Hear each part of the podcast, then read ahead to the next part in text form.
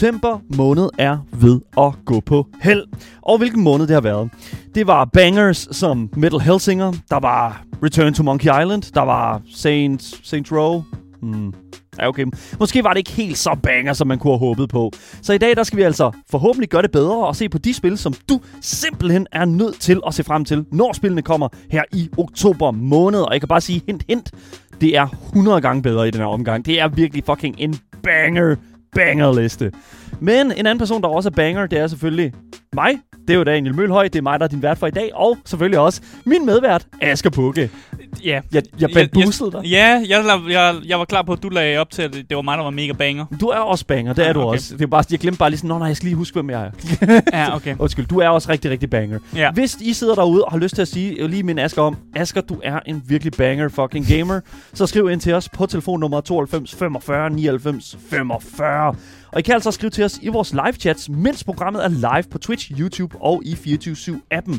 Der er links til det hele, Twitch, Instagram, vores fællesskabs Discord, alt det gas i vores podcast beskrivelse.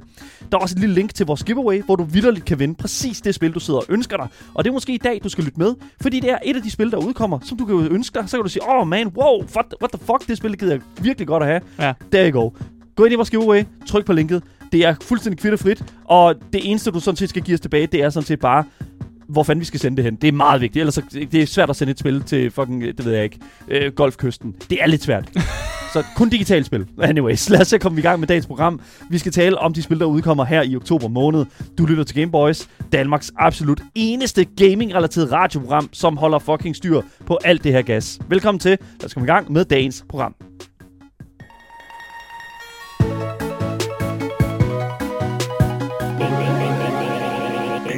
Yes, vi skal i gang med det, der hedder Spillene kommer, Yes. øh, hvor vi kigger øh, måneden frem og kigger på øh, de spændende spil, som øh, jo kommer inden i den næste måned, vi er ved at gå ind i her. Mm. Øh, og jeg ved ikke, om der er mere, der skal siges, eller om vi egentlig bare skal hoppe ind i det første spil. Jo, for det? det er en lang liste i dag, så det er Ja. nok en god idé. Jo, så lad os bare hoppe ind i øh, det første spil, som vi skal kigge på i dag. Det er nemlig Overwatch 2. Faith alone isn't enough, Kiriko. I'm stronger than you think. The Overwatch I joined was about raising the world up. They can give the people hope again. Ja, Overwatch 2. Ja, det, øh, ja, platformsmæssigt, så kommer det ud på øh, Nintendo Switch, PlayStation 4, PlayStation 5. Det kommer ud på PC selvfølgelig, Xbox One, og så Xbox øh, Series X og S. Så stort set øh, alle platformer. Ved du, hvor det ikke kom ud hen? Stadia. Og Gameboys. Vi er ikke en platform, man kan game på. Nej, det er det ikke. Men i hvert fald en platform, der taler om gaming. Vi har jo Ja. talt ret meget omkring det hele det her, sådan om vi burde dække altså Overwatch 2. Men vi kan ikke rigtig komme udenom, at Overwatch i sig selv er et fænomen, som jeg tror stadigvæk er sindssygt populært. Ja, det tror jeg også. Ja, altså hvis man ikke ved det, så er udvikleren Blizzard Entertainment, og udgiveren er også Blizzard Entertainment. Ja, og det var det også med det første Overwatch, så Ja. det er jo ikke nogen overraskelse der, at det er de samme, der stadig øh, laver det. Nej. Øh, prisen på det her spil er øh, free to play. Yep. Og det er simpelthen en ny retning, som Overwatch har valgt at gå i. Fordi Mm. at øh, det gamle Overwatch, der skulle man købe for at spille det. Øh, men de har simpelthen valgt at, øh, jeg ved ikke, om man skal sige åbne det op. I hvert fald en ny, ny betalingsmodel for, hvordan Ja. det skal komme til at fungere. Ja. Så øh, Overwatch 2 er simpelthen øh, free to play. Øh, og det vil altså sige, at øh, det, som de nu vil tjene penge på, det er jo, at øh, de kommer til at lave et Battle Pass, som kommer til at køre ind i, ind i spillet. Se, igen, jeg har det helt fint med det format. Jeg synes ikke, der er noget vejen med at putte Battle Passes ind som værende, hvad kan man sige, det incitament for at give studiet flere penge. Jeg vil sgu hellere have det på den anden måde, for at være helt ærlig. Hvilket jeg godt forstår, Ja. men et free-to-play-spil kan også godt være en fuck, et virkelig, virkelig fedt format. Jeg synes for eksempel, Multiverses har en helt fantastisk måde at gøre det på. Apex Legends lige så. Det er Mm. begge to free-to-play-spil, som har en sindssygt fin øh, øh, ordning, når det kommer til det. Du, det. Altså, jeg føler ikke, at jeg føler, at grænsen imellem, hvornår man skal give øh, spillet penge, og hvornår man ikke behøver at give spillet penge, er super fin i de her to. Hvad, hvad, I forhold til Overwatch 2, så skal jeg selvfølgelig ikke kunne sige det endnu, men jeg, jeg synes ikke, der er noget vejen med at, at lægge et Battle Pass ind som, hvad kan man sige, en idé. Det er en slippery slope, bare Ja. se på Diablo Immortal. Jeg kan fortælle dig allerede nu, at det er, kommer til at være et problem. Okay, Fordi, let's go. Øh, nu, lad os bare, hvis vi springer bare til det, fordi det, det sådan, som det kommer til at fungere, det Mm. er, at øh, nye heroes kommer til at være øh, gemt bag Battle Passes øh, gemte paywall. Så det vil altså sige, at når der bliver releaset nye heroes via Overwatch 2, så er det nogen, man skal unlocke. Og ja, man kan godt unlocke dem ved at spille spillet, altså via bare at, mm. og ligesom at stige på den her Battle Pass øh, sådan rang, rangstige, jeg ved ikke, hvad kalde den. Så det her ladder, man Ja, har på, ja.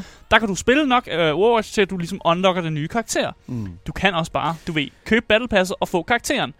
Ja. Men det vil sige, at hvis der på et tidspunkt i løbet af Overwatch, hvor du måske ikke spiller i nogen, en, en uges tid eller en måned, og de så skifter sæsonen, eller skifter til det nye hero, der kommer ud og sådan noget, så kan du misse chancen for at få en bestemt hero. Mm. Og det ødelægger jo meget af dynamikken med Overwatch. Som jo er det der med, hvor det, man er meget kommunikativ i, hvad man laver. I hvert fald, hvis man spiller en lille smule kompetitivt. Mm. Og så er der nogle gange nogle folk, som er, er sådan et, hey, vil du ikke skifte den her karakter? Og nu op, opstår det akavede problem jo bare, at så kan man være i en situation, hvor jeg siger, hey, vil du ikke skifte den her karakter? Og personen siger, jeg har ikke den her karakter unlocked. Ja. Og Så- det gør jo så, at Ja. der sker nogle strategiske ting, som jo ikke er sådan, jeg ser Overwatch som et spil, der er. Det er jo et spil, hvor alle heroes har været unlocked, og man ligesom kan, kan, kan change, man kan ændre sin gameplan mm. in-game til noget andet, hvis man skifter nogle karakterer om, og ligesom siger, okay, vi prøver at counter det, de vælger med nogle andre karakterer. Det kan du ikke længere, fordi der nu eksisterer en, en paywall, som gør, at der er nogle, nogle folk, der måske ikke unlocker nogle forskellige karakterer. Det synes jeg er... Det, jeg kan ikke lide det. Jeg kan godt lide den, den, det, som Overwatch 1 gjorde, det der med, at alle karaktererne ligesom bare var det, de nu var. De kom ud, og alle havde adgang til dem, og så kunne folk jo lære dem at kende og spille som dem. Men det virker jo som om, at det, det er måske det, de lidt går væk fra. Ja, altså der bliver skrevet i vores Twitch-chat fra Firmonger, der skriver, man kan ikke spille comp, hvis man ikke har alle characters Præcis, unlocked. præcis. Og det, Ja. ja. det, det er min pointe. Jeg Ja. er glad for, at der er nogen, der... Der står, han skriver også, men stadig en irriterende øh, hvad beslutning. Rip Papa Jeff. Ja. Whatever that means. Det er fordi, sorry. øh, ham, Jeff K. Kaplan, som sad og var øh, Nå, ja, og hjernen ja. bag, han er Ja. ikke længere hjernen bag Overwatch længere. Nej, nej, nej, nej. Øh, og folk, man kan jo mene, hvad man vil om ham, Ja. men han har ligesom, han har kørt det, så det var nogenlunde fungerende 100. øh, Overwatch. Ja, ja, ja, lige præcis. Men, men jeg kommer jo til at tænke på, at altså, hvis, fordi at jeg kan selvfølgelig godt se problematikken af, at hvis det er sådan, de her characters her, de er sindssygt, øh, øh, altså de er locked bag en grind wall. Ja. Altså så er det selvfølgelig et problem. Det er, øh, øh, hvad hedder nu, Star Wars Battlefront 2 om igen med Darth Vader. Præcis, og det er jo det, det, er jo det Ja. problemet er, med, med netop at, man så prøver, ligesom, man prøver at gøre modellen om, hvordan man skal tjene penge. Mm. Mm. Og det er jo så, man gør det, fordi folk vil gerne have karaktererne. Folk Mm. vil jo gerne øh, have alle karaktererne, så de netop kan spille kompetitivt, og være en, en person, der kan ændre deres øh, hero, når de har brug for det, og sådan Mm. mm. ting der. Og det er jo nederen, fordi Men- det, men det er det er jo- man bliver næsten ja. lidt tvunget til at skulle købe heroesne, eller grinde en hel masse så. Men man skal jo sige et eller andet sted, det burde være incitament for Blizzard Activision, for ligesom at, I don't know, lave en eller anden catch-up mekanik, eller lave en eller anden form, fordi at Altså, det de nytter jo har- ikke noget, at det nytter jo ikke noget, at studiet har sat en, en eller anden form for, øh, hvad hedder det nu, øh, expiration date for at få fingrene i en karakter. Så det, Det de har, jo ikke noget. det, de har annonceret, det er, at når, når en karakter ligesom er, når en sæson er overstået, hvor der er en karakter, så kommer der på et tidspunkt, hvor man kan unlock nogle karakterer, man har misset. Mm. Problemet er bare, at det burde jo, jeg vil synes, at det altid skulle være en ting, man kan. Man skal altid kunne unlock en karakter, eller i den ideelle verden, synes jeg altid bare, at karakteren skulle være unlocked fra starten af. ja. Men det kan jeg jo ikke få, Blizzard. Nej, men det er jo lidt ligesom Apex, ikke? Altså der er jo også, jeg vil sige, Apex Legends Men har... det er fint nok, det ligger ikke op til det. Mm, Det ligger ikke op til det på samme måde. Overwatch har, i min optik i hvert fald, i den, den tid, jeg har spillet Overwatch 1, og, og været en, en del af det community, der har jeg oplevet, at det der med, at du har alle karaktererne foran dig, det er optimalt. Mm. Og, og det ødelægger jo nogle, en del mekanikker i, hvordan spillet fungerer. Ja. At det er jo en, en helt anden tilgang, man så skal have til spillet. Og det er bare, det, det er bare ufedt, når man har været vant til det, det, det ene i Overwatch 1, og Ja. ja. så ændre det. Jeg kan Altså, jeg vil hellere betale ja. for mit spil, mand. Jeg var klar til at give AAA-pris for Overwatch 2, i Jeg- stedet for, at det skulle være free-to-play, og med den her, sådan, du ved, øh, øh, hvor det er locked bag det her Game Pass. Jeg troede, du havde boykottet øh, alle... Ja, det har jeg, altså. Jeg kommer ikke til at spil. spille det. Nå, okay, jeg så okay, sige. fair Så enough. det er Jeg ikke, skulle lige være helt med. jeg prøver bare sådan, Ja. i, en, i en sådan, bare sætte dem op mod hinanden, ikke? Ja, og også for lige for at understrege en uh, parriere, en, hvad hedder det nu, en, uh, en pointe her i vores Twitch-chat, så er det også, det kommer til at handle meget om, hvor meget grind level 50 i Battle Pass kræver. Hvis det er 4 timer, er det okay. Hvis det er 80 timer, så er det virkelig problematisk. Ja, Det er jamen, også jeg er et helt enig. stort spænd, det her uh, Ja. firmonger. Men altså, jeg vil sige... Nej, men det er rigtigt nok, vi ved Ja. jo ikke, hvad spændet er. Ja, kommer ja, til at ja. være i det her Battle Pass. Ja. Så det må vi vente og se. ja, vi Jeg er ikke glad for ideen. Jeg stoler ikke på Blizzard. Jeg siger det Well, bare. det, det, det, det er jo bare fucking normal, øh, normal fucking mindset. Ja, men, men bare lige for at hurtigt opsummere, Overwatch 2 er altså stadig en, det, er- det er stadig en hero shooter. Det er Mm. stadig, det er bare en fortsættelse af Overwatch 1. De samme karakterer er Mm. at se i toeren. Det er bare sådan lidt Ja. ja. en, en revamped, Ja, ja, det- reworked der- udgave af det hele. Lige præcis. Men det er også incitament, det er også en eller anden sted, hvordan Blizzard de et eller andet sted sætter spillerne i gang med at grinde på det her Battle Pass. Det kommer jo til at være interessant, fordi Ja. du får en free-to-free, uh, free-to-play mode her, som altså 5v5 PvP, det, that's the free stuff. Præcis, Og og, så der har du kommer så også øh, PvE. ja, en masse PvE, Ja. øh, og her er man fire, der spiller sammen, og der kommer til at være sådan, i hvert fald, der bliver lovet 100 PvE-missioner, Ja. som kommer til at tage folk igennem den her Overwatch-lore, som folk er voldsomt glade for, at der netop har været den her lore, og nu bliver man ligesom taget igennem den med de her PvE-missioner. Det Ja, synes jeg også ja. er en god måde at gøre det på. Mm. Øh, og det er også noget med, at de her missioner, de åbner op for nogle sådan passive abilities, som sådan hedder talents, som mm. åbenbart også skulle gøre en forskel på, hvordan de her heroes spiller. Så man får også noget ud af at lave det her PvE. Hvornår kommer Øh, det ud? Det kommer ud den 4. oktober. Sådan. Øh, og der har allerede været en masse sådan early... Sådan, man kan jo være en Der del af betaen. Man kan også betale for at være Ja. med i early og sådan noget der. Men det kommer ud free to play 4. oktober. Fuck, man. Sådan tilgængeligt for alle. Alright, tag, tag et Ja. kig på det. Det kan være, jeg dropper ind en gang imellem. Uh, lige prøv at kigge, hvad der sker af nye ting. Jeg tror ikke, at det er det store. Jeg tror lidt, det er kommer til at være som at gå fra FIFA 22 til FIFA 23, bare uden Ted Lasso. Så ja, ja, nu må vi se, hvordan og hvorledes det kommer til at blive. Det skal nok blive populært i hvert fald. Det, det er, en, ja, det er jeg Ja, næsten jo, sikker det på. tror jeg også. Ja, det er 100 procent.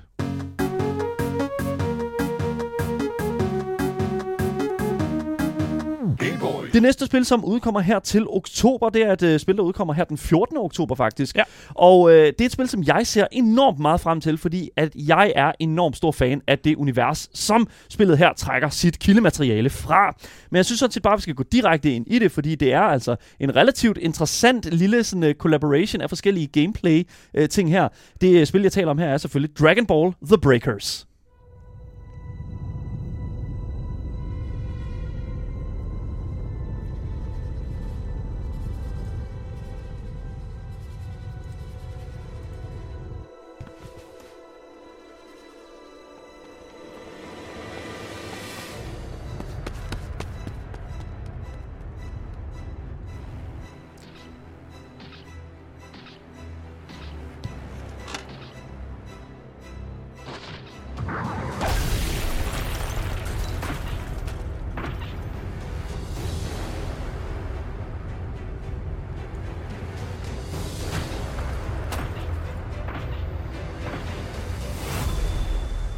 It's time to take a stand. Hvorfor lyder det, som om karakteren har sudsko på? Well, det er sådan, det, er sådan, det lyder. Det er en Dragon Ball ting. I'm sorry, men det er, så- lyden af at gå med de der, hvad hedder det nu, fødder der, det er en Dragon Ball ting. Det lyder, som om de har sudsko på. Ja, I know. Det er sådan, det lyder, når, at, øh, når de her karakterer her går. Og jeg ved ikke, hvorfor det er et, valg, som Akira Toriyama, han har, hvad hedder det nu, øh, øh, han han har taget, øh, da de lavede animen i første omgang øh, Ja. for Dragon Ball. Men Dragon Ball The Breakers er faktisk en ret interessant lille sådan, samling. Det er Dragon Ball Asymmetrical Action Game. Og øh, sådan som man kan for- forklare det, det er, at det er, hvis du tager hvad hedder det nu, øh, hvad kan man sige, Dragon Ball-universet og putter det ind i sådan Dead by Daylight gameplay. Oh my god ja, okay. Så lad os nu prøve at se, hvad der sker her. Fordi for det første, så er spillet øh, er det et spil, der kommer ud på rigtig mange platforme. Det kommer ud på PC, det kommer ud på Switch, det kommer ud på Playstation og Xbox. Det kommer alt sammen til at koste 150 kroner, hvilket jeg synes er en rigtig, rigtig fin pris for et lille gimmick-spil som det her. Det tror jeg kommer til at blive. Um, det er udviklet af nogen, der hedder Dimps Corporation, som jeg ikke er helt sikker på, hvem er. Men Nej. vi kender udgiveren, og det er altså Bandai Namco, Mm. øh, som jo øh, hvad kan man sige, også kommer til at komme ud med et One Piece-spil her lige om lidt, og øh, virkelig, virkelig er sådan, går all out med deres forskellige sådan, øh, øh, hvad kan man sige, med de her forskellige verdener, som de øh, er, er så kendt for. Øhm, du spiller som enten en civilian eller i sådan en Dragon Ball inspireret by, eller en raider, som der er en af de her velkendte skurke fra serien. Øh, det vil enten være Freezer, det vil være Cell, det vil være Majin Buu. Asger, har du nogensinde set Dragon Ball? Er du, er du Nej. fan af det her, øh, det her Nej, desværre. Desværre. Okay, fordi at, altså, jeg vil jo sige, at det, for det første, den her trailer her er sindssygt god. Den er enormt stærk, fordi at den tager alle de her ting, den tager alle de her meget, sådan, hvad kan man sige, de her karakterer, som vi alle sammen elsker, nemlig skurkene, og så nogle af de her karakterer, som vi måske ikke ser så meget til, nemlig sådan, øh, hedder det, Oolong, som er den her gris, der kan lave sig om til alle mulige forskellige ting, kan lave sig Okay. om til, en, øh, om til en potte og en raket og sådan noget. Det er jo meget god, Lige det er jo præcis. en meget god kraft, der har Det, faktisk. ja, exactly. Især i sådan et, et, et, et, et, et, et, et, det gameplay, vi ser i hvert fald. Ja, lige præcis. Og så vil jeg jo sige et eller andet sted også, at du, øh, hvad kan man sige, er, øh, bare rent gameplaymæssigt, så er du en af de her syv civilians, der er fanget i sådan et uvent, øh, sådan uventet tidsmæssigt fænomen, eller et temporal, en temporal seam, som det også hedder. Mm. Og du er så fanget sammen med den her raider, som der er en fjende fra en anden tidslinje, men sådan virkelig, virkelig sådan big, power, ikke? Okay. Så man er ligesom øh, normal people bliver kastet ind i sådan en by, som er ved at kollapse under sig selv, Ah. og så den her, hvad hedder det nu, øh, den her, hvad hedder det nu, øh, guy i den her trailer er det Cell, som, øh, hvad hedder det nu, render rundt og selvfølgelig leder efter nogle mennesker, som han kan sluge og få, øh, få mere power ud af. Ah, yes. Yes. Så det er sådan set meget det. Og så skal de her civilians altså øh, arbejde sammen om at lave en tidsmaskine, så du kan flygte ud af det her te- temporal times øh, hedder nu, paradox. Fordi man bygger bare en tidsmaskine. Well, i det univers gør man. ja, Det er meget simpelt. Det, er, det er rimelig, rimelig øh, simpelt. Ja. Øhm, det, jeg elsker det, der er med det, fordi det er jo Dead by Daylight. Fordi man øh, har en murder øh, af en vis grad, og så har du jo nogen, som ligesom prøver at undgå alt det her. Ja. Øh, øh, alle de her problematikker, alle de her fucking ting her. Og jeg synes, det er fucking fedt, fordi det, det, det, det, de her forskellige fjender har åbenbart mulighed for at udvikle sig igennem øh, sådan en bane og blive stærkere, men det ser også ud til, at de her hvad hedder nu, civilians kan tage en persona på sig, som der er inspireret af de her sådan velkendte Dragon Ball helte, så sådan Piccolo, fucking Søren Goku, modig Kjeld, ikke? Ved- det er- Modige kæld. det er, nah, whatever. Åh! ja. Okay, så øh, Krillin og... så- Søren ja, Goku. Søren Goku, ja, lige Ja. præcis. Ja, ja. Alle de her, som vi kender og elsker fra Dragon Ball-universet, you got it. Yes. Og, Det lyder bekendt. men det, der også er mega fucking fedt, det er, at hver fjende, ved hedder det nu, har et nyt sæt regler for, hvad, der skal du, hvad du skal gøre i banen. Mm. Så hvis du for eksempel freezer, så skal du sørge for, at han, at han ikke finder alle, hvad hedder det nu, Dragon Balls og gør sig selv udødelig. Hvis du spiller mod Margin Boo, så skal du undgå at blive slugt af ham, så han bliver stærkere.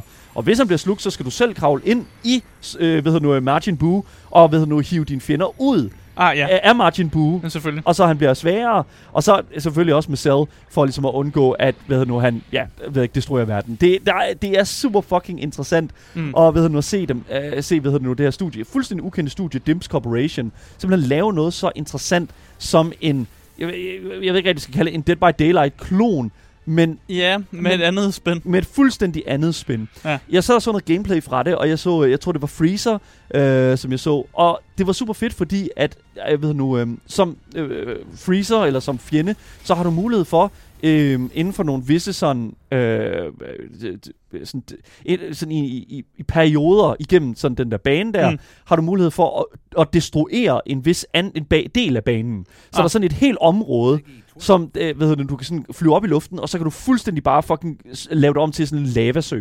Ja. Det er fucking vanvittigt. Som man fordi nu gør. Ja. Som man jo, ja, lige præcis, som man jo gør. Og så har du jo ligesom alle de her civilians, som kan bruge alle mulige forskellige sådan små gadgets, lave det om til sådan interessante små dele, og, sådan, mm. og, og, og, og, og virkelig bare sådan lave det colorful. Øh, og, og, og, sådan, fordi det, der er med det, det er jo, at du er just a normal fucking person. Ja, ja. Du ja, er bare, du du bare, bare en normal person. Ja. ja det, det har vi forstået. Ja, lige præcis. Nå, anyways, jeg, jeg vil bare sige, jeg virkelig ser frem til det. 150 kroner for det her spil her, Ja. tror jeg er en virkelig, virkelig god pris. Ja, ja. Det Og- er bilen nok. Ja, det udkommer på alle ved nu, pla- store platforme, altså her den 14. oktober, og det synes jeg virkelig, at alle, der er Dragon Ball fans, øh, kommer til og øh, burde øh, se frem til. Skal vi ikke bare sige det Ja. på den måde? Game Boys. Ja, det øh, næste spil, som øh, vi skal snakke om, det er en øh, efterfølger på et tidligere spil. Det er det. Øh, det er nemlig det spil, som hedder A Plague Tale Requiem. Under the wide and starry sky.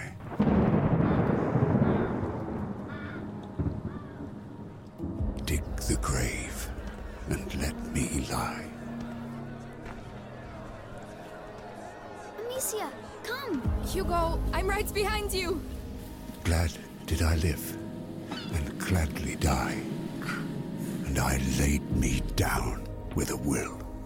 Impossible. Ja, godt at vide, at de har beholdt Sean Beans øh, fortæller, øh, Thank fucking fortæller stemme. God, Men det er også man. det eneste Sean Bean, vi får, så det er jo, det er jo, det er jo sådan, det er. Men ja, A Plague Tale Requiem. Øh, Hvad hedder det det? ja, Requiem. Requiem. Jeg ved ikke, hvad- jeg ved ikke, hvordan man skal udtale. De engang- altså, de, ja. Requiem. Det. There it is. Noget af den stil. There you go. Det er det andet Plague Tale, Ja. som ikke er Innocence, Ja. som er det, det første hedder. Ja. Det kommer ud på PC, øh, både Steam og Epic. Lidt billigere på Epic, 360 mm-hmm. kroner. Ja. Øh, det kommer ud på Xbox og Playstation, der koster det 450 kroner. Og så på Switchen, der, der koster det 470 kroner. Men det kommer også ud på day one på øh, Microsoft på, Game Pass. Ja, på Game Pass. Game Så- Pass, Så, så der kan man præcis. selvfølgelig også bare få det, hvis man har Microsoft øh, Game Pass. Det kan man lige præcis. Det er udviklet af Asobo Studio og udgivet af Focus Home Interactive. Og det er øh, et meget fransk øh, spiludviklerstudie. Og det kan man også godt mærke, når man spiller øh, spillet. Øh, fordi de har holdt sig til nogle, øh, nogle franske voice actors, som Mm. har hård, hård fransk øh, accent, når de snakker. Og det er Wow. også et, et spil, der finder sted i Frankrig. Så fair nok, der er nogen, der godt kan lide det. Jeg var ikke super glad for det. Øh, og jeg vil også sige, at jeg er allerede lidt, øh, lidt øh, tilbageholdt om, om det her spil. Men altså, Mm. øh, det nye spil her, Plague Tale Requiem, er en fortsættelse på det tidligere spil, og det er øh, 6 måneder efter de hændelser, der som er sket i det tidligere spil. Mm. Øh, og man fortsætter med at følge øh, hende her karakteren, der hedder Amicia, og den her lille dreng, der hedder Hugo. Mm. Og udover at de selvfølgelig skal undvige øh, den franske Inquisition, så Oh skal, no. de, jamen, så skal de også undvige tonsvis af rotter, som jo bærer på pesten. Det er jo klart. Øh, og det er jo hele sådan setupet i det her spil, det er jo, at det er øh, under pesten, øh, men en urealistisk pest. Fordi der er altså enorm mængde rotter, som jo bare er, gør, at man næsten ikke kan se jorden, fordi mm. så mange rotter er der. Ja. Øh, og det er en fed måde at gøre det på, at man lige tager pesten, og man tænker, det skal gøres mega urealistisk, og bare en hel masse ro- rotter. ja, det, og der er virkelig fucking mange Ja, rotter. og fokuset er jo, at øh, man skal få Hugo, Hugo til øh, Sydfrankrig for at finde en ø, hvor der muligvis er en kur på Hugos øh, meget sådan sjældne blodsygdom, som man har. Øh, og det første Plague Tale, det havde meget fokus på stealth og puzzle solving, men vi har fået at vide, at det her, øh, at det her spil, der var hende her, Amicia, som er hende, man primært spiller, hun har flere værktøjer, hun kan bruge. Hun er blevet lidt ældre og sådan noget, så hun er okay med at, du ved, begå Ja. groft mor. well, Så det er jo fedt. that's Øh, so cool. og samtidig så har Hugo fået lidt flere kræfter. Han har sådan lidt nogle mærkelige kræfter. Han kan mm. se fjender gennem vægge, men han kan også styre rotternes adfærd. Og det er jo meget godt at have, når der er pest og mange rotter. Så han kan bruge rotterne til at, du ved, bare spise Når fjender. man, når man kan fucking styre, altså styre rotterne, ikke? Ja, når man kan styre pesten. Det er jo, Good shit, bro. ja, så det er, jo, det er jo nogle sjove kræfter, han kan bruge til ligesom at spise fjenderne med. Mm. Øh, der kommer også til at være et progression-system, hvor man kan vælge mellem, om man gør, kører en mere stealth-tilgang eller en mere action-tilgang. Mm. Og det er jeg lidt glad for, at de er gået lidt mere væk fra, at der er nogle folk, der måske ikke har lyst til at kun at spille stealth. Mm. For der var et hårdt stealth-fokus på det første spil, synes ja. jeg i hvert fald. Ja, okay. Øh, og så glæder jeg mig selvfølgelig også til at se, hvordan øh, om voice acting er blevet lidt bedre, og om gameplayet er lidt mindre langtrukkent. Fordi Ja, det, det, det var et af de største kritikpunkter, ja, du jeg havde, havde føler mange jeg. kritikpunkter til det Ja, første spil, vil jeg Det sige. havde du virkelig. Øh, så jeg håber, de har fået fikset nogle af de her problemer, og jeg kan høre, at der stadig er noget der hård fransk øh, voice acting, men jeg håber, det er blevet en lille, lille Man- smule bedre. Man kan altid håbe. Lad os lige, jeg, jeg er ret interesseret i sådan... Requiem. Requiem. Requiem. Requiem. Plague Tale Requiem. Okay, Requiem. Det er sådan, det udtales. Jeg var lige ja. dobbelt tjekke, hvordan det var, det var udtalt. Ja. Men, men lad os håbe, at de har rettet op på nogle af de problematikker, som der var i det første spil. Altså ja, historien er god og sådan noget. Jeg kan godt lide universet og sådan noget der, men der bare var så mange ga- gameplay-problemer. Og jeg Mm. kan også se, at hun begår noget mor i traileren. Det er jeg glad for. Love, love that. Jeg er glad for, at det bliver lidt mere sådan... øh, At det er blevet lidt mere sådan... Lidt Finally. mere actionagtigt. Finally, we see kill. Ja. Det ja er- more kill. Altså, der er også More kill i det kill. første, men det er...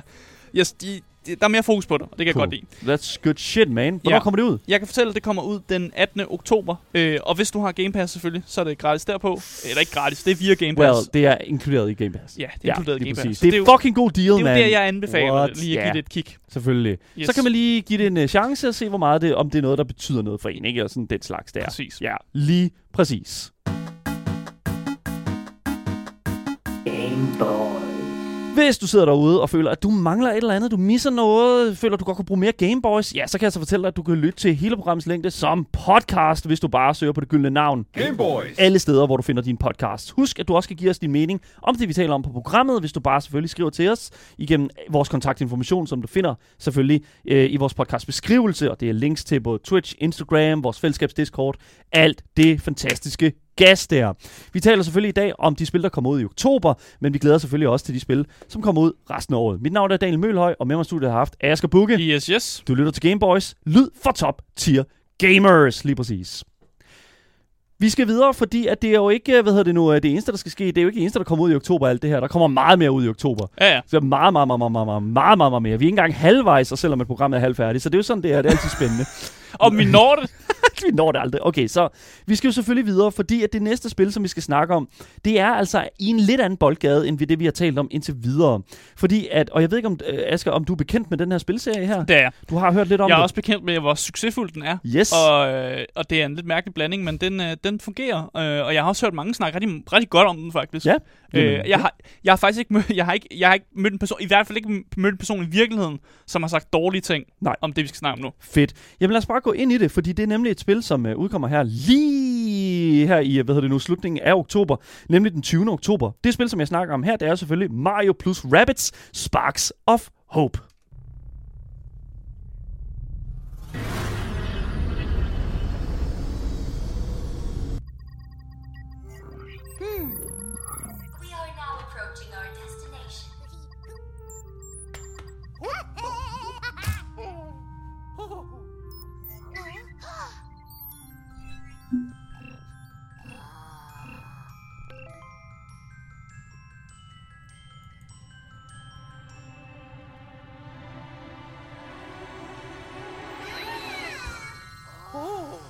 Ja, det er jo, det, i det her spil her er simpelthen, oh my god. Fuck, man, jeg har ondt af folk, der lytter til podcasten. Yeah, well. De hører bare en masse mærkelige lyde, folk, Ja. der går rundt i sutsko og sådan noget. Vi linker selvfølgelig til alle de ja. trailers, som øh, hvad hedder det nu, der, vi har inkluderet i dagens program. Det kommer det til at ligge ned i podcast, øh, podcastbeskrivelsen. Bare rolig, I kan selv gå ind og se dem.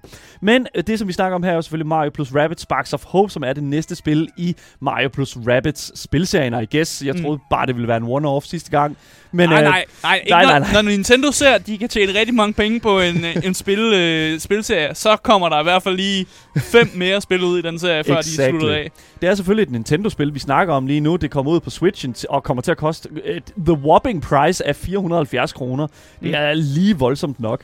Men det er altså et, øh, ikke et Nintendos udviklet spil. Det er altså et Ubisoft udviklet spil. Ja, ja, med tilladelse. Men selvfølgelig. Ja, fordi med, hvis du skal bruge Mario for helvede. Ja. jeg tror endda også, at hvad er det, Miyamoto, han hedder ham, der har lavet Mario, han har, jeg tror, da de hvad hedder det nu, annoncerede det første spil, så var de ude, og øh, jeg tror, Miyamoto stod på, øh, øh, hvad hedder det nu, ude på scenen, og havde sådan en, øh, hvad hedder det nu, gun i hånden, øh, som jeg synes var fucking interessant. Jeg synes, det var så sjovt at se ham. Ja. Øh, men ja, virkelig fed. Jeg synes, det er mega fedt. Øh, det er udviklet af Ubisoft Milan og Ubisoft Paris. Mm. Jeg ved ikke, om det er godt, det er to forskellige Ubisoft. Øh, Jamen, så gør de tit med Ja, deres, det øh, mange af deres være. projekter. Ja, Ja, det, det- I don't know. Men det, det er sjovt, jeg synes, der med Mario plus Rabbids, det er, at det er et af de der spil, der som virkelig aldrig nogensinde burde, være, altså burde have været kreeret, føler jeg. Det er i hvert fald et mærkeligt, Ja. øh, mærkeligt setup. Fordi det er jo ikke fordi, at det ikke er et godt spil. Det er et fucking godt spil. Tactical strategi shooter, XCOM møder fucking Mario-universet. Altså, det- it's good shit. Ja. ja, og så med de her, det her Rabbit-univers, som jo Ja. ja. vist originalt for Rayman, er det ja, ikke sådan? jo, noget? jo, I think so.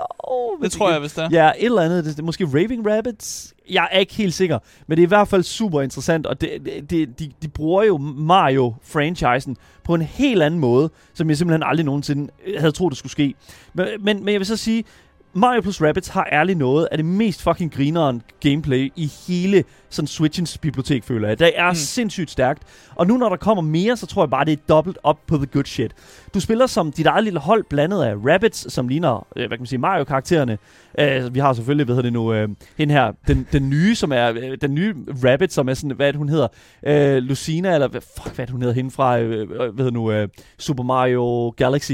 Men, men det der er med det, det er jo så, at du har den gruppe af sådan Rabbids Mario-karakterer, og så har du så de traditionelle Mario-karakterer, som Mario, Luigi, øh, hvad hedder nu, Princess Peach og alt den slags. Mm. Og så bliver du ligesom sendt igennem en række baner med forskellige layouts, såsom vægge, der giver fuldt et og halvt cover, og så er der de her sådan Mario Pipes, som ligesom tillader dig sådan at blive transporteret andre steder hen på banen. Ja. Og Altså, så har- det, er, ja. det er fucking kreativt XCOM gameplay. Ja, det er Det det, er virkelig. XCOM gameplay, men bare med noget ekstra lag ovenpå, som faktisk gør det sådan unikt, og sådan Ja. ikke gør det til en... en Øh, normalt så snakker vi jo sådan lidt om nogle XCOM-kloner, Ja. men det her er jo faktisk, vil jeg jo sige, er, er alligevel langt nok fra til, at det ikke rigtig er en klon, men alligevel gør sin egen ting. De bruger det helt, helt klart, den type. Og det er også derfor, for eksempel med, med Dragon Ball The Breakers, altså sådan, der, man kan godt kigge, altså, man kan jo godt tage et, noget gameplay, og så sige, alright, hvordan putter vi vores spin på det, og putter vores univers ind i det. Mm. Og det synes jeg virkelig, at Mario plus Rabbids gør sindssygt fucking godt. Ja, ja, og der, altså, der er nogle chat, der siger, der, Mm. der koges uh, suppe på Mario efterhånden. Men altså seriøst, de har givet Mario en gun i hånden. Kom nu, mand! det, det er nyt. The first, dude! Kom nu, lad os se, hvad de kan gøre med det, mand. Altså, de gjorde det, Det- det godt med ja. det første. det kan godt lide, når de tager karakterer og bare lige siger, hvordan vil, hvordan vil det være, hvis nu karakteren havde What if he had a gun? en bazooka, eller sådan, du ved, hvis man bare gav ham en kniv, sådan, sådan noget der, ikke? Og bare sådan, ser, hvor det en hen. Fucking Mario with... Ja, jeg ved det ikke, men jeg synes, det er fucking fedt. Um, man kan sige, der er jo også øh, den der lange... Du har jo den der lang række våben, som du kan give til de her, de her karakterer, så, Mm. og at det så også er kombineret med sådan rigtig mange forskellige skills, som du kan bruge. Sådan Luigi er rigtig god som sniper, hvis nok i det første spil og sådan noget. Mm. Men jeg er sikker på... Selvfølgelig. ja, ja, jeg er sikker på, at hvis man virkelig... Jeg har altid forestillet mig Luigi som en god sniper. he, re- he did serve in Nam, you know. ja, men det er sådan, det, det, det er lidt fucked up, men det er også lidt fedt, og det, det, og det er så lidt sådan, jeg er lidt ked af det, Ubisoft, der laver det, jeg er lidt ked af, at vi skal give det til altså, den Ubisoft. første var en succes. Ja, ja, det var det. Så øh, I, jeg... just, I hate loving shit they make. Ja, it's what it is. nu skal vi begynde at snakke om Assassin's Creed. Jeg gider ikke høre med. Okay, jeg, jeg, jeg, har spillet samtlige Assassin's Creed-spil. Anyways. Vi- Jeg er sikker på, at hvis man elskede det første, hvad hedder det nu, Mario plus Rabbit-spil, så er jeg ret sikker på, at det næste også, øh, det nu, øh, virkelig bliver godt. Det kommer ud på øh, Switchen selvfølgelig, Mm. den 20. oktober til en let pris på 470 kroner.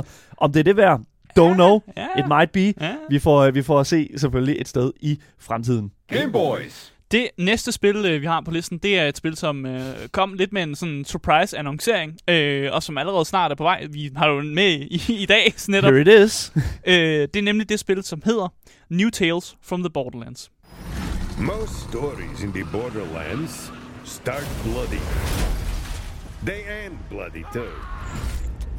Sometimes, all it takes to change the galaxy is a trio of losers trying to get through a bad day. We are in the middle of a Tedior invasion. Ja, yeah, New Tales from Borderlands. Uh. Det kommer ud på Switch, på PlayStation 4 yeah. og 5, PC og Xbox øh, One, Xbox øh, Series X og S. Det er udviklet af Gearbox Studio Quebec, og det er udgivet af 2K. Så der er ikke noget nyt her. Det er Gearbox, der laver, øh, ligesom udvikler det, og udgivet af 2K. Det er en, en form, vi kender før fra de andre Borderlands-spil også. Men der er sikkert nogen, der tænker, hov, Wait. men det første Tales from Borderlands-spil, det var jo Telltale, der har lavet det spil. Telltale. Telltale, ja. Ja. Og, og nu det, det er Gearbox, der har taget IP'en tilbage. Ja, ja det er det. De har fået IP'en tilbage til at lave, et, øh, men det er også dem, der har Borderlands IP'en. Det var fordi, at øh, de besluttede sig for, at de ville gerne øh, lave mere i det univers, fordi det første faktisk blev en ret stor succes. Ja. Altså Telltales, øh, øh, Tales from Borderlands blev en ret stor succes. De Mm. vil gerne lave mere på det. Og ja. derfor har Gearbox bare besluttet for, det gør vi så. Og det er perfekt, for jeg elsker at se mere af det. Jeg havde ikke regnet med, at, det ville blive annonceret. Jeg havde ikke regnet med, at det ville være så ude så tidligt. Mm. Og jeg er egentlig glad for den måde, de har kørt det på. at De Ja. har kunne holde det under låg så lang tid. Og Ja. det første er sådan her for nyligt. Jeg, jeg tror, det var, vi var nede til uh, Gamescom, Ja. hvor det blev annonceret, hvor jeg virkelig var sådan lidt, what? Ja. what?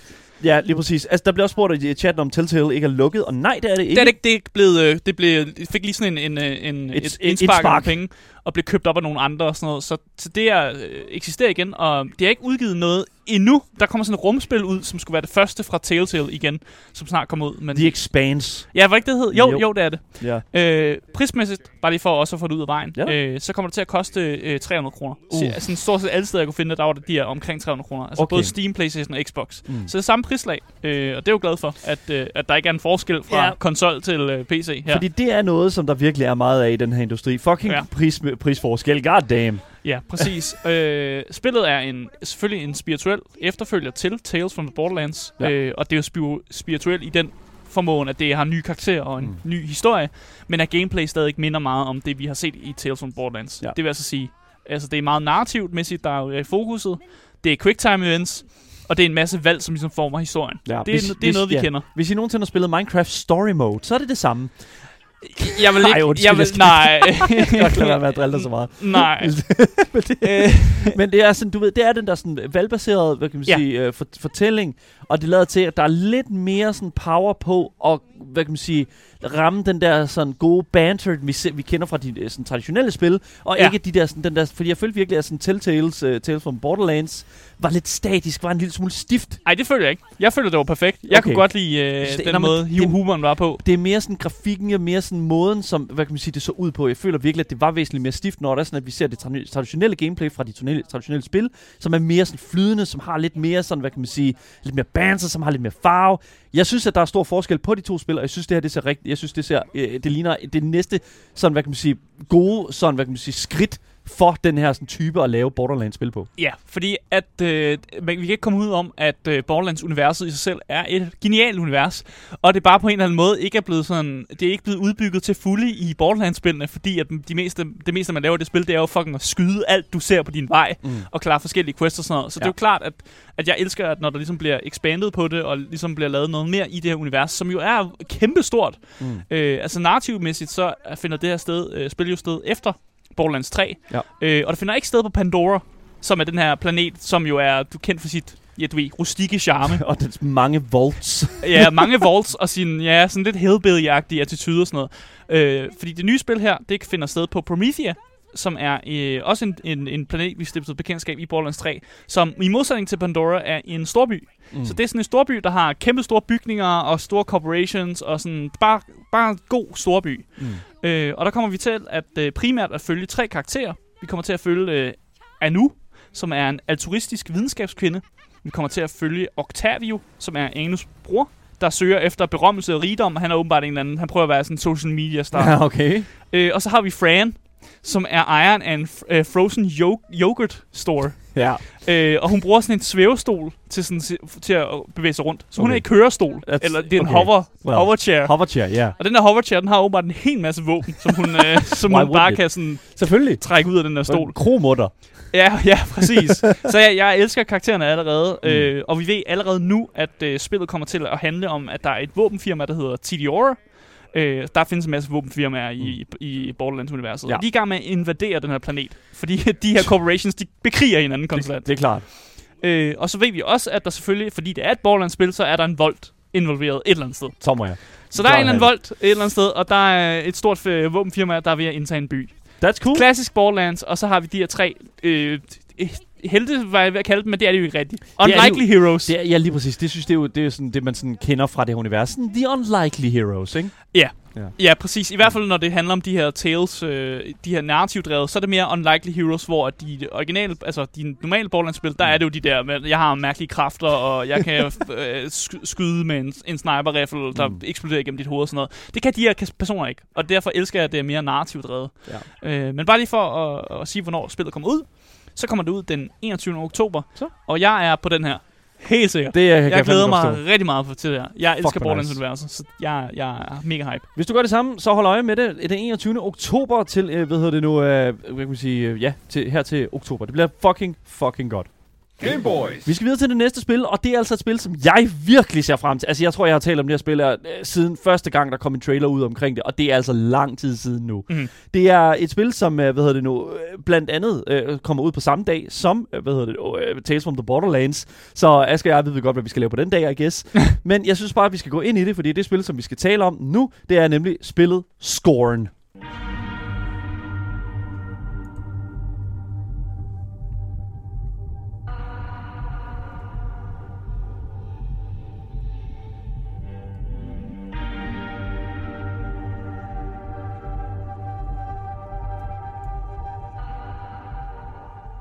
Scorn, hvad hvis maskiner og, øh, I don't know, teknologi var lavet af kød og knogler? Mm. Det går. Det, så, Mm. det, så jeg tror, det er det bedste selling point for Scorn.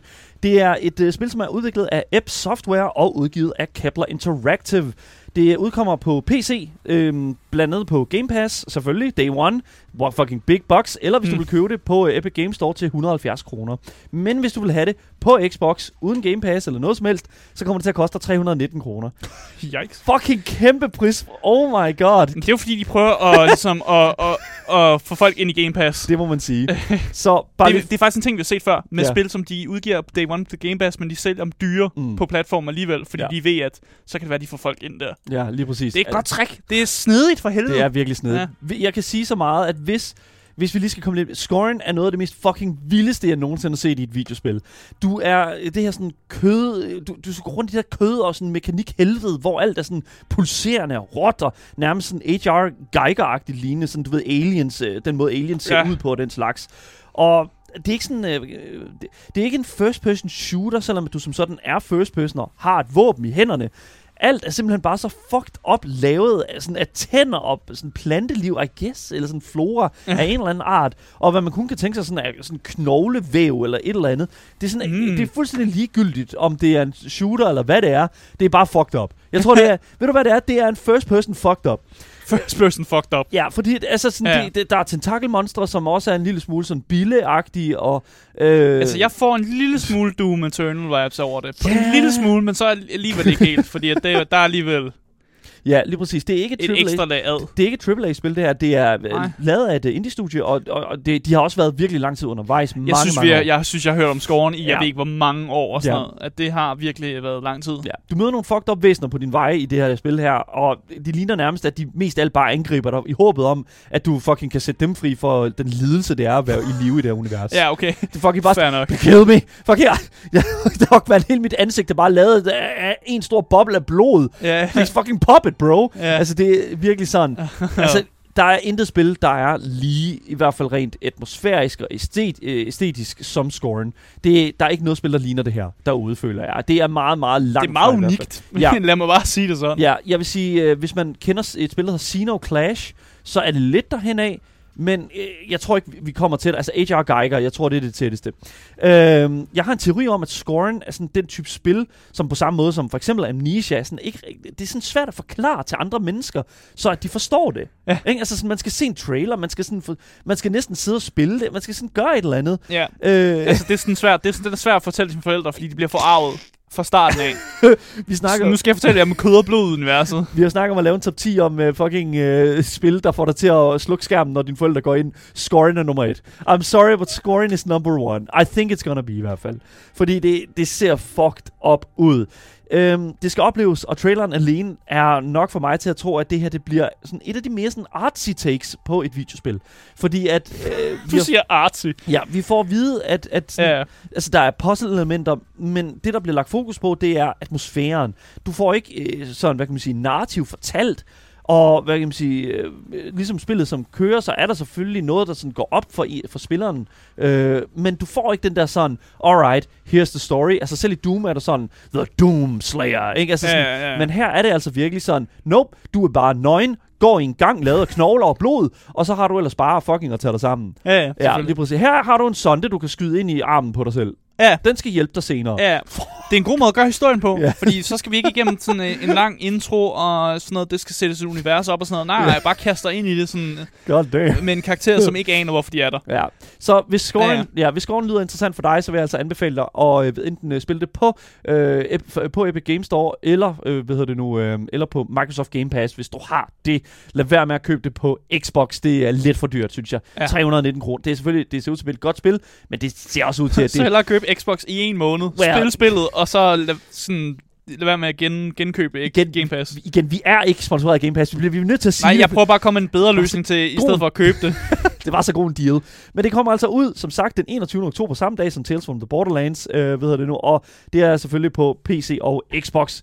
Kig på det, hvis I synes, det lyder interessant. Game Boys. Det næste spil på listen, det er et spil, som øh, er super hyped, Ja. tror jeg, øh, Ja. og mange folk ser frem til. Mm. Det er nemlig det spil, som hedder Gotham Knights.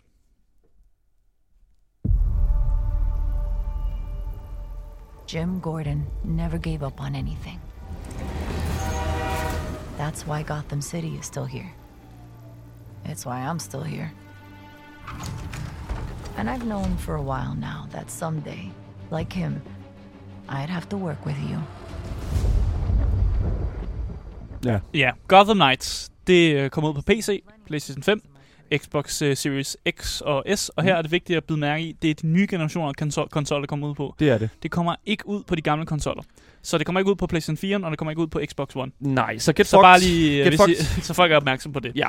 Det er udviklet af af Warner Bros. øh, Games Montreal og udgivet af Warner Bros. Interactive Entertainment. Mm. Mm. Så det er en god Warner Bros. Øh, sådan uh, production ting. Det er det virkelig. Altså, vi har set Warner Brothers uh, studie, uh, hvad hedder Warner Bros. Games virkelig gøre mange, mange fede ting. Mm. Uh, indtil videre synes jeg også, altså, Multiverses er jo også Warner Bros. produceret, og uh, det her fighting game med alle de her forskellige sådan DC-karakterer i sig også. Ja. Og jeg synes virkelig, at Warner Bros. er i gang med at, sådan at, at udmærke sig selv frem for, uh, i forhold til alle de andre spillere i Ja. den her kultur. Ja, der er også et, øh, et Suicide Squad-spil på vej, Ja. også, som ser enormt interessant ud. Ja, helt også. vildt. Øh, men altså prismæssigt, så ligger det her til... øh, Det er en, det er en AAA-pris. Det er det, det må man sige. På Steam, der er lidt billigere faktisk. Der Mm. så jeg, at der lå til øh, 446 kroner. Og det er den billige. Det er den billige. Oh, På Playstation og Xbox, der ligger det til 559. come on! Og det er så også next gen, kan man sige. Det er next gen, det er AAA-pris, og Ja. det er også et spil, som folk øh, gerne vil betale en pri- den pris for, øh, fordi det er enormt populært. Ja. Øh, fordi det bygger jo om på, øh, om på jeg vil lige vil sige, livet. fordi det er, det er faktisk... Jeg kan lige skal sige det. Øh, Batman er død. ja, det er noget af det første, der sker i, i Det i er spillet. sket. Ja. Man får det også at vide i traileren. Mm. Så hvis du har set den eneste, bat, øh, en eneste trailer til at spille, så ved du godt, at Batman død. Det er ikke en spoiler. For helvede. Batman Dead. Han er død. Ja. Øh, men der har været tre andre spil før det, hvor du jo får lov at spille som Batman. Ja, og nu, ja. er han så, nu er han så død. Det var mit spørgsmål jo, fordi det der er med det, det er det en forlængelse til Gotham Knight, altså ved Ja, Arkham City? Det er en forlængelse af de, de tre spil der. Okay. Så de er alle sammen kanonspillene, Ja. og så kommer det her nye spil ud, som er en for- fortsættelse til det spil, ja. øh, hvor man så til sidst i det sidste Batman-spil, der ser man ham springe sig selv i luften, Batman, Ja. hvis man er nået så langt i det. Og så ved man jo godt, at øh, så er han jo nok ikke død. Det tror jeg, Han er jo jeg nok tror faktisk heller ikke, Han han er er død. nok ikke død. Men de gør alt for ligesom at sige, at han er død. Ja. Øh, og præmissen er jo så, at der er jo nogen, der skal fylde hans, øh, hans sko. Ja. Øh, og det er jo en ret stor sko at fylde, jo. Det er jo Batman for Det må helvede. man sige. Så præmissen er jo, at det, øh, det er de her Gotham Knights, der, der gerne vil ligesom prøve at fylde skoene. Og hvem, Ja. er, hvem er det egentlig? Mm. Det er jo de her fire karakterer, som er Nightwing, Batgirl, Robin og Red Hood. Ja. Og det er karakterer, man stifter bekendtskab med, hvis man har spillet nogle af de her tre Batman-spil. Så det er nogen, man godt kender. Hvis man, er en del, hvis man har fulgt med i comic books og sådan noget der, så ved man også, hvem de her karakterer er. Ja. Øh, og normalt har de her Batman-spil jo altid været sådan singleplayer-spil, hvor du får lov at rende rundt som Batman. Mm. Øh, nogle gange får man lov at også spille så mange karakterer, og man får hjælp af nogle af de her også, øh, sådan, hvad hvad skal jeg sige, sidekicks også. Øh, men det her nye Gotham Knights, der kommer det til at være et hårdt feature på co-op gameplay. Mm. Så det vil altså sige, at øh, du kan sagtens øh, spille rundt og være Nightwing, hvis du har lyst til det, og få hjælp af Batgirl. Øh, og det skulle være seamlessly co- co-op, så sådan noget med, at jeg kan spille min øh, campaign helt normalt, og så kan jeg lige invitere en ven ind, for lige at hjælpe mig med at, ligesom, at fight nogle baddies og sådan noget der. Og Good så kan de shit. gå ud igen. Så det ødelægger ikke mit gameplay og noget, det er bare sådan lidt fedt, at de kan få lov at være med. Ja. Og det synes jeg egentlig er en meget, meget god måde at gøre det på, at man simpelthen gør, at spillet her, det kan... Det, det, det, det er et co-op-spil, hvis du har lyst til det, og mm. det behøver ikke at være det, men du kan også bare spille det alene, ligesom alle de andre Batman-spil også har været det. Ja, selvfølgelig. Men ikke nok med, at øh, Batman er også død, så er kommissær Gordon jo også faktisk også død. Mm. Så vi har heller ikke øh, den, øh, den sådan, du ved, lederen af politiet. Han er sgu heller ikke også i det her spil. Så øh, kriminalitet, den er, du ved, skyhøj. Øh, og det gør jo så, at der, de har lavet et system i det her spil, hvor man i løbet af dagen, så skal man planlægge, hvad man har lyst til at prøve, hvad for nogle kriminaliteter man har lyst til at stoppe i løbet af nighttime. Mm. Altså når der bliver nat. Og så når det så bliver nat, så forsøger man at stoppe de kriminaliteter, man ligesom har planlagt. Ja. Og det vil sige, at der kommer til at være sådan lidt noget valgbaseret-agtigt, hvor man skal vælge, hvad for nogle kriminaliteter man ligesom vil stoppe. Fordi man kan ikke være alle steder på en gang. Mm. Men når der er ikke nok hænder, selvom man er fire karakterer, så er der bare ikke nok mennesker eller nok helte, der kan stoppe de her kriminaliteter. Og det gør jo så, at det bliver mere valgbaseret, end de andre Batman-spil har været, hvor Ja. man jo bare, du ved, kan klare fire, fire sidequests, og så lave mainquesten, selvom man får at vide, hey, der er travlt. Ja, men, det, men en ting, som jeg virkelig lader mærke til ved en af trailerne til uh, netop Gotham Knights, det er det der med sådan, at de har fokuseret meget på, at open world-elementet i de her spil her, Ja. er fucking fede. Ja. Så hvis du ser på, øh, for eksempel, altså, øh, fordi det, det er jo med, at du vælger en af de her knights her, som du skal spille som. Og så skal du jo ligesom rundt og, netop som du siger, bekæmpe den der kriminalitet og levele op. Men der er jo også de her boss fights, som Ja. foregår, foregår rundt omkring i byen, som du ligesom skal sådan, trinvist gå igennem og gå, gå hen og ligesom tage hånd om. Mm. Og det bestemmer du selv, hvilken rækkefølge du gør det i. Men det, der er rigtig, rigtig fedt ved de her, hvad hedder det nu, øh, ved de her boss fights her, det er netop, at de scaler efter dit level. Ja. Så øh, hvad hedder nu, hvis du er lavt level og går hen til hvad nu, Mr. Freeze, så gør han nogle ting, men hvis du kom senere og var et højere level, så gør han nogle helt andre ting. Ja, ja. Så det er sådan, altså, de scaler mere, hvad bosserne gør, end, hvad kan man sige, at de bare giver dem mere HP. Ja, præcis. Fucking de, let's go, man. bullet sponges. De ændrer sig efter, hvad du har sikkert Fuck. også, hvis du kommer i højere level, så har du også alle mulige, altså 40 skills Ja. og sådan noget. Og så kan du en masse, masse tricks og sådan noget. Men så kan bosserne også nogle andre tricks, ligesom til ligesom at, at give dig noget, øh, sådan noget combat, som sådan ikke bare gør det alt for let for dig. Ja. Og det synes jeg er en måde, fed måde at gøre det på. Øh, og som sagt, de forskellige karakterer har også forskellige måder at komme rundt af i, i Gotham's øh, Knights. Ja. Jeg lagde mærke til, at, at Robin har øh, adgang til Justice League satellitter. Så han kan, han kan teleportere sig selv via deres satellitter. Det er fucking fedt. Fordi man må gå ud fra, hvis Batman er død, hvem er så den, der skal tage pladsen i Justice League? Det er jo Robin så. well, Så Robin er åbenbart af en eller anden grund fået et eller andet. Det ved ikke. Han er ikke helt del af Justice Tek- League. teknisk set er det Nightwing. You, uh, Nightwing vil altid Ja. være the fucking... øh, Men Robin har adgang Ja. til satellitterne. Ja, well, Og sådan er det. that's, what, that's what that is. Det, selvfølgelig, det giver også en lille smule credit, ikke? Ja, præcis. selvfølgelig. Uh, der Det ser fucking fedt ud. Ja, det ser mega fedt ud, og spillet er stadig øh, open world, og, Mm. og ser, det ser bare, jeg glæder mig bare. Ser flot ud. Ja. Ja, it's gonna be good. Øh, release date-mæssigt, så kommer spillet ud den øh, 21. oktober. Der er mange 21. oktober release her. Ja. Fucking tre spil på samme dag. Ja. That's not good, guys. Ja, men Gotham Knight er jo den, der... Den, What? No, no, no. Jo, no, no. Gotham Knights? Scorn? Hvad snakker Shut du om? okay, shut up. No, nej, nej, nej, nej, nej, nej, nej, nej, Okay, den ses. får du ikke. Ses. Der må folk i chatten, eller folk, Ses. der må skri- I må simpelthen skrive til dagen, han tager Ses. fejl her. Gotham Knights, hvad snakker du om? Ses. Jeg ser ikke frem til det der. Se, på samme måde. What? Scorn? What? I kan være lige... I kan være, Nej, oprør. Okay. Oprør. I don't care. I don't give a shit. What? Scorn? I'm gonna play this. Du ved ikke, du, du pisser på alle Batman-fans derude nu også. Jeg spiller Gotham Knights, efter jeg spiller Scorn. Get fucked, guys. Brrr. Get fucked, guys. Nej, det kan jeg ikke være med til. Eskild skriver også, det er næsten som en smag og behag af en ting. I got it. Alright, jeg kalder mig, jeg siger, I, I might be wrong. I don't give a shit. Scoring better than Gotham Knights. Jeg fucking det. 21. oktober. Ja. Det er simpelthen der, I skal fucking kigge på Gotham Knights. Det, er som sagt udkommer det jo altså til en lidt anden pris, end hvad vi har haft tidligere på programmet her i dag. Steam 446 kroner, Playstation og Xbox 500 og cirka 60 kroner. Mm. Så det er altså en next gen øh, ved nu oplevelse, og det kan, det kan I altså kun. Det, det synes jeg, I skal se frem til. It's gonna look, jeg, jeg tror, det bliver godt. Jeg tror, det bliver et rigtig, rigtig fedt spil. Ikke bedre end Scorn, men sådan er det jo. Game Boys. Det næste spil, som vi er med her, det er et spil, som øh, forlader øh, Early Access. Øh, og det, her, det har vi simpelthen taget med, fordi det får en rigtig release date. Ja. Øh, og det er det spil, som hedder Mountain Blade 2 Bannerlord.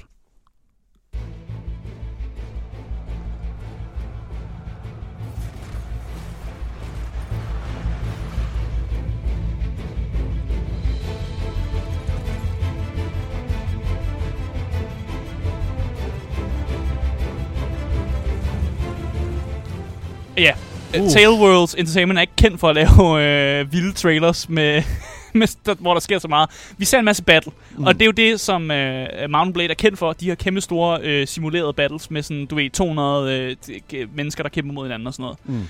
Øh, spillet kommer ud på PC selvfølgelig. Der har det været i Early Access i ret lang tid. Øh, og der ligger det til en pris på 372 kroner. Ja. Øh, men en ting, de også annoncerede, da de annoncerede, at det fik en release date, det var, at det også kom ud på konsollerne. Mm. Så altså PlayStation 4 og 5'eren, der ligger det til 378 kroner. Og på Xbox One og Xbox Series XS, der ligger det på til 347 kroner. Så der kommer det altså også ud. Cirka similar pr- pris. Der er lige et, et lille prisfald på Xboxen, men det ligger omkring det samme. øh, og, men hvad handler Mountain Blade 2 Bannerlord egentlig om? Conquer the world! Altså, det er det ultimative sandbox-spil Ja. for folk, der gerne vil prøve at være sådan herfører i en middelalderverden. Mm. Øh, alle de her folkeslag, som eksisterer i spillet, det er, de er fiktive, men de bygger altså på rigtige folkeslag, som har eksisteret i, i verden. Mm. Så vi har for eksempel St- øh, Stödja, de er baseret på vikinge. Vi har Kusait, som er baseret på mongolerne.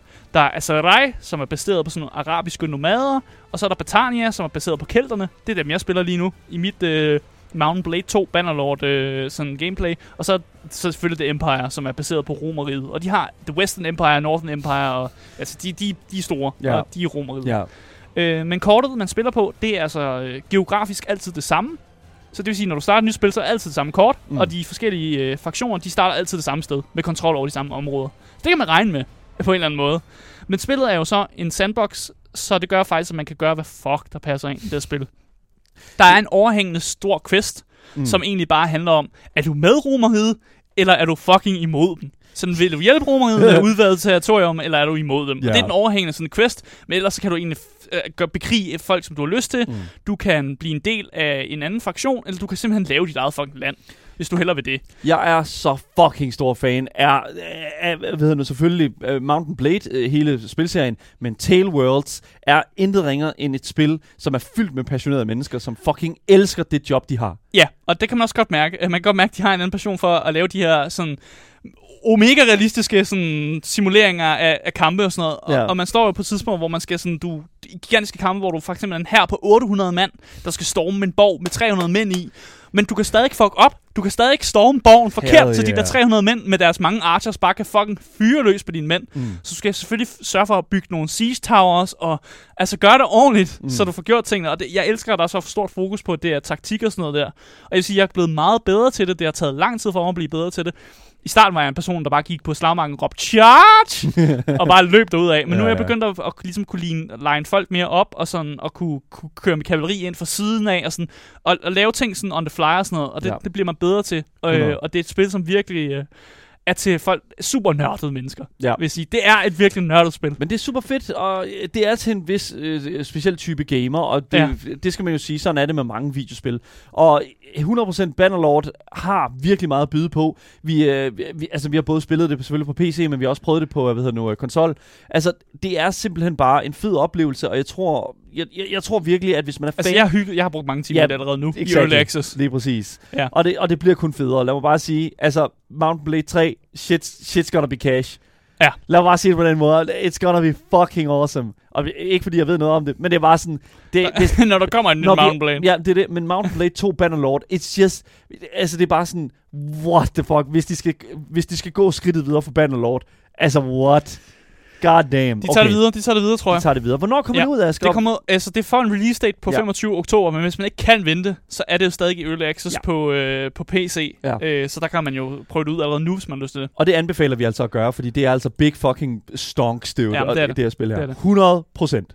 Game Boys. Det næste spil, og også det, det sidste spil, som vi skal tale om i dag, det er altså et, øh, hvad hedder det nu, et ret interessant et af slagsen, fordi det er et spil, som hverken Asger eller jeg nogensinde har spillet. Uh, vi kender godt til den her, hvad hedder nu, øh, den her verden her, og vi kender godt til den her karakter, Mm. uh, men jeg synes sådan set bare, at vi skal gå ind i det. Det er et spil, der udkommer den 28. oktober, og her taler jeg selvfølgelig om intet ringer end Bayonetta. Bayonetta 3.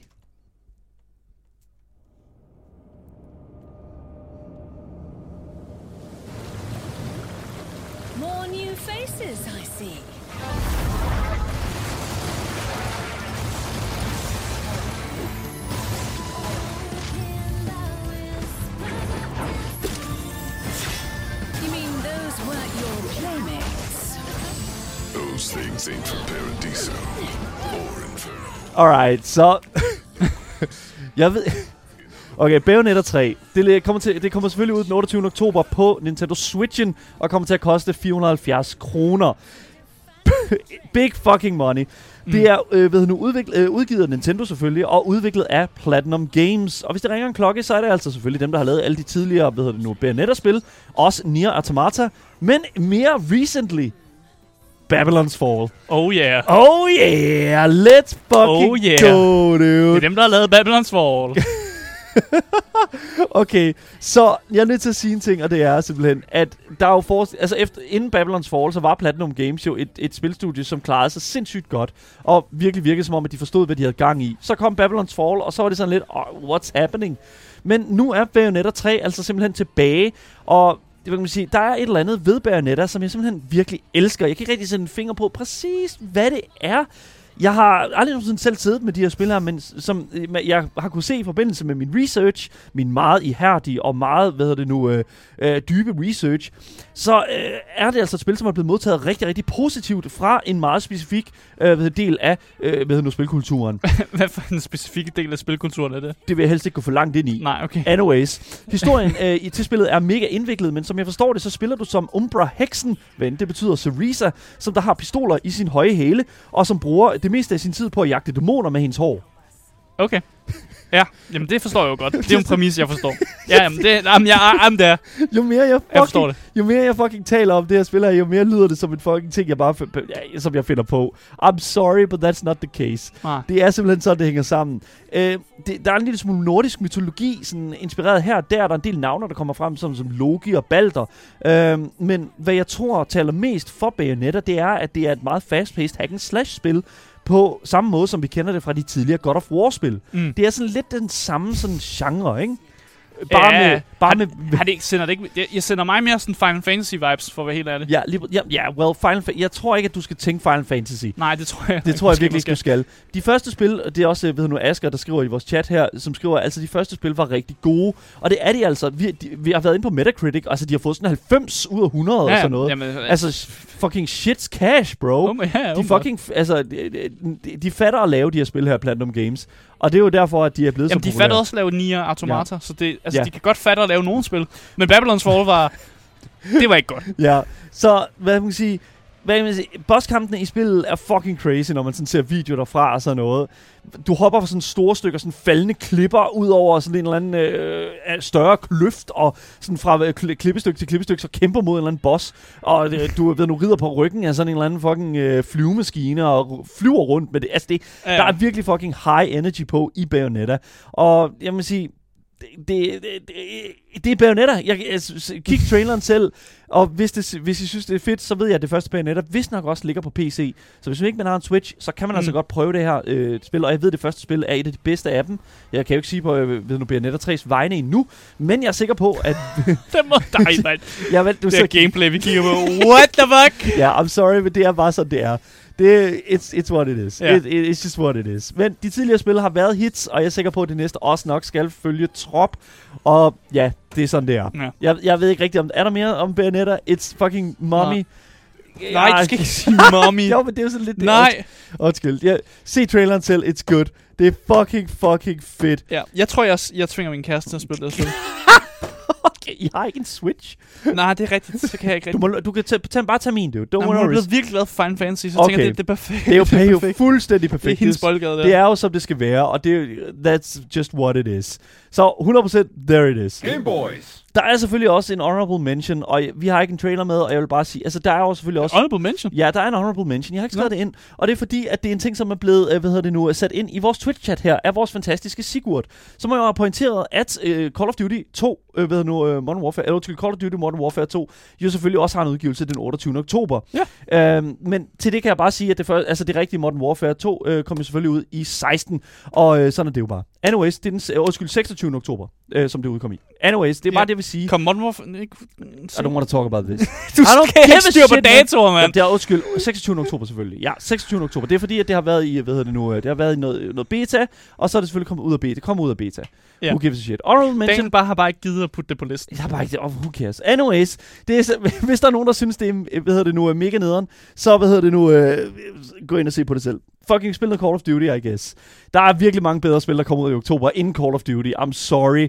Det, I, I said it. synes jeg, du er hård. I said it. Ja, ja. Så må I, Jeg synes, så, du er hård. Det må jeg, det Jeg er, ikke- faktisk, jeg er faktisk lidt ked af, at vi også manglede den. Men øh, jeg vil så også sige, at det er Daniel, der har sat listen sammen i dag. Okay, det er Ja. fucking... Det havde du da. Kaster mig under bussen. Ja, det gør jeg. For jeg vil have puttet for jeg, vil, jeg tror Ja. faktisk, at hvis jeg har set det på listen, så har jeg puttet det på. Det kommer ud den 28. oktober. Ja, jeg, Ja. Havde, jeg havde puttet det på. Jeg glemmer Ja. dig ikke, Sigurd. Okay, det kan lige præcis. Kig på det. Jeg, øh, jeg har set traileren for det. Jeg synes, jeg var ikke super inspireret af det. Men det kommer altså ud den 28. oktober. Kig på det. Det, det er endnu et Activision Blizz- Blizzard-spil. Ja, under bussen med Daniel. Ja, under bussen med mig. Det er jeg ikke bange der. for at kaste dem under bussen.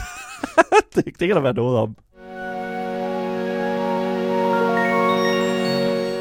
Og det var altså også alt, hvad der var på programmet for i dag, og alle de spil, der kommer ud i oktober måned. Fucking glæder jeg til det. Tak fordi I har lyttet med. Det skal I skulle fucking lige have med.